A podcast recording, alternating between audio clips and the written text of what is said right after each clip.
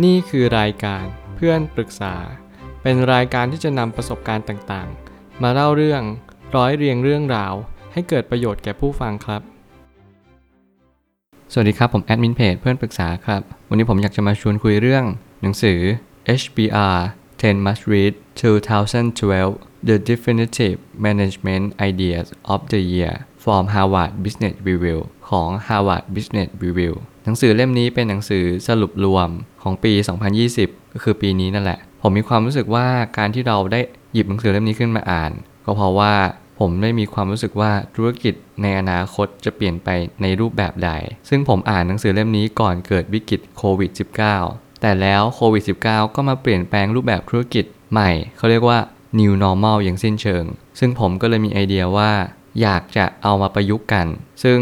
หนังสือเล่มนี้ก็บอกพื้นฐานในปีนี้อย่างยอดเยี่ยมเลยก็คือ ไม่ว่าจะเป็นหุ่นยนต์ หรือว่าการปรับตัวอะไรต่างๆ และการเข้าอกเข้าใจผู้อื่น สิ่งที่สำคัญที่สุดการที่เราเข้าใจผู้อื่น มันจะมีความสำคัญได้อย่างไร ถ้าเราไม่เห็นสิ่งที่สำคัญที่สุดก็คือ ความรู้สึกของฝ่ายตรงข้ามว่าเขามีความรู้สึกยังไงในชีวิตของเขา ผมไม่ตั้งคำถามขึ้นมาว่า ฝ่ายการเรียนรู้และปรับตัวให้เข้ากับทีมที่มีความหลากหลายทางความคิด สิ่งนี้ไม่ว่าคุณจะอยู่ตรงบริบทไหน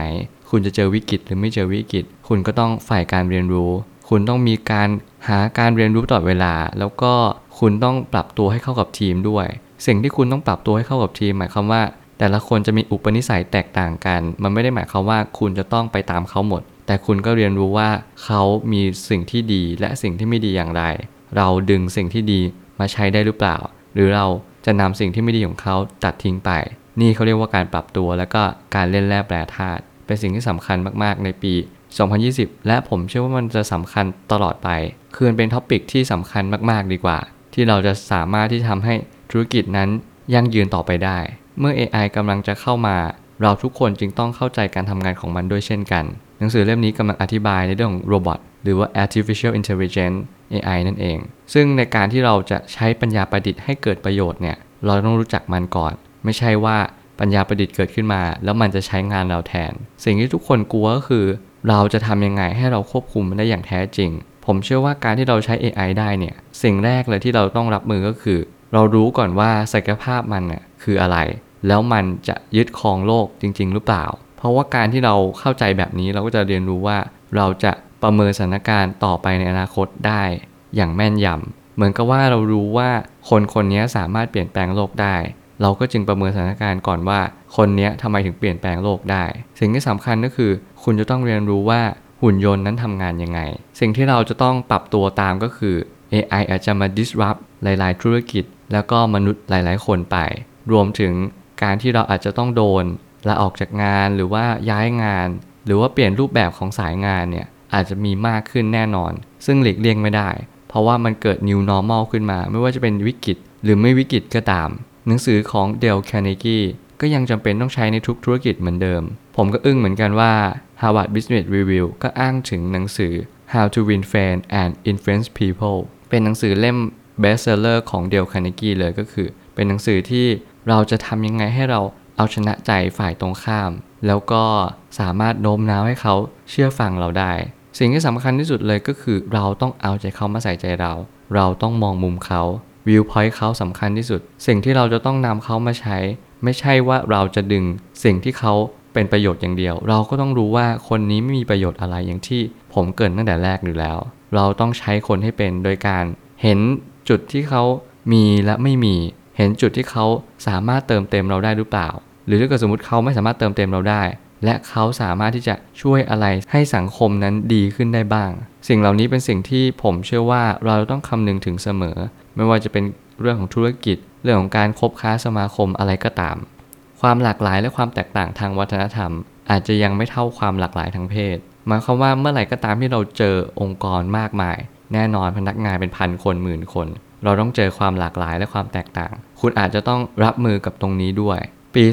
2020 เนี่ย ผมเชื่อว่ามันเป็นปีที่เราจะเข้าไปสู่ยุคดิจิตอลเอจมากขึ้น เราจะเห็นในเรื่องของความแตกต่างและหลากหลายขององค์กร เพราะว่าองค์กรอาจจะมีในหลาย part ในหลายส่วนที่เราจะต้องไปทำงาน และยิ่งเราเจอคนมากมาย เราก็ยิ่งต้องปรับตัวตาม สมัยก่อนเราอาจจะนั่งโต๊ะเฉยๆ แต่ยุคนี้อาจจะไม่เป็นแบบนั้น มันคือการติดต่อ มันคือ communicate อะไรแบบนี้เป็นต้น ซึ่งผมคิดว่าความหลากหลายทางเพศเนี่ย จึงเป็นตัวเหลื่อมล้ำที่เราก็ไม่ยอมแก้ไขกันสักที เหมือนกับว่ามันเป็นปมอยู่ลึกๆ ในทุกๆ คน ไม่ว่าจะเป็นระดับอะไรก็ตาม ทุกๆ หย่อมย่าเนี่ยก็จะมีปัญหาในเรื่องของความเหลื่อมล้ำทางเพศ เพราะว่าเหมือนกับผู้หญิงก็จะมีความรู้สึกว่าขาดความเป็นผู้นำไม่เท่ากับผู้ชาย ผู้ชายจึงสมควรให้เป็นตำแหน่งที่สูงกว่าผู้หญิง ซึ่งตรงนี้ผมอยากให้ลองพิจารณากันดูว่า ผู้หญิงทำไมถึง ไม่สามารถมีตำแหน่งได้สูงเท่าผู้ชายสำหรับที่ผมอ่านแล้วผมก็มีความเห็นผมก็เชื่อว่า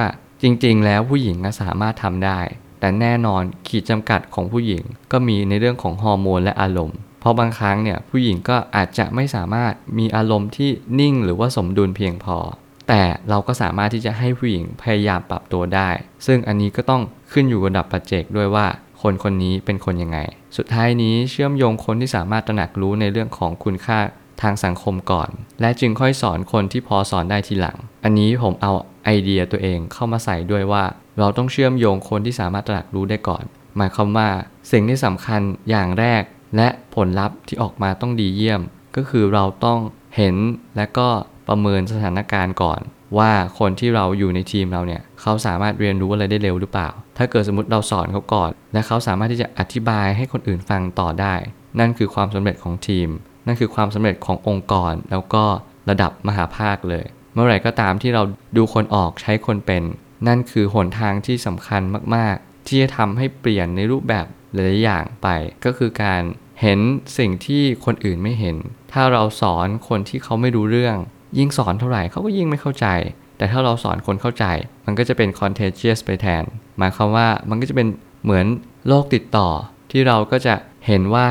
เราสามารถที่จะให้องค์กรเราเนี่ยมีคุณภาพที่ดียิ่งขึ้นได้ โดยการหาคนที่เขารู้เรื่องก่อนคนแรก และเขาก็จะเชื่อมโยงไปถึงคนไม่รู้เรื่องต่อต่อไป นั่นจะเรียกว่าสภาพแวดล้อมและก็สังคมที่ค่อยๆ ถูกโน้มน้าวตามๆกันไป แล้วผมเชื่อว่าการที่เราจะสร้าง business model อะไรก็ตาม management idea อะไรก็ตามที่จะเป็นปี 2020 หรือ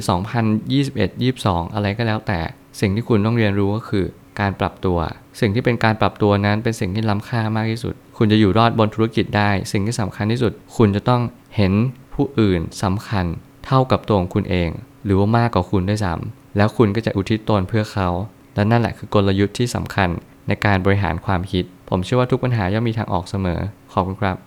รวมถึงคุณสามารถแชร์ประสบการณ์ ผ่านทาง Facebook Twitter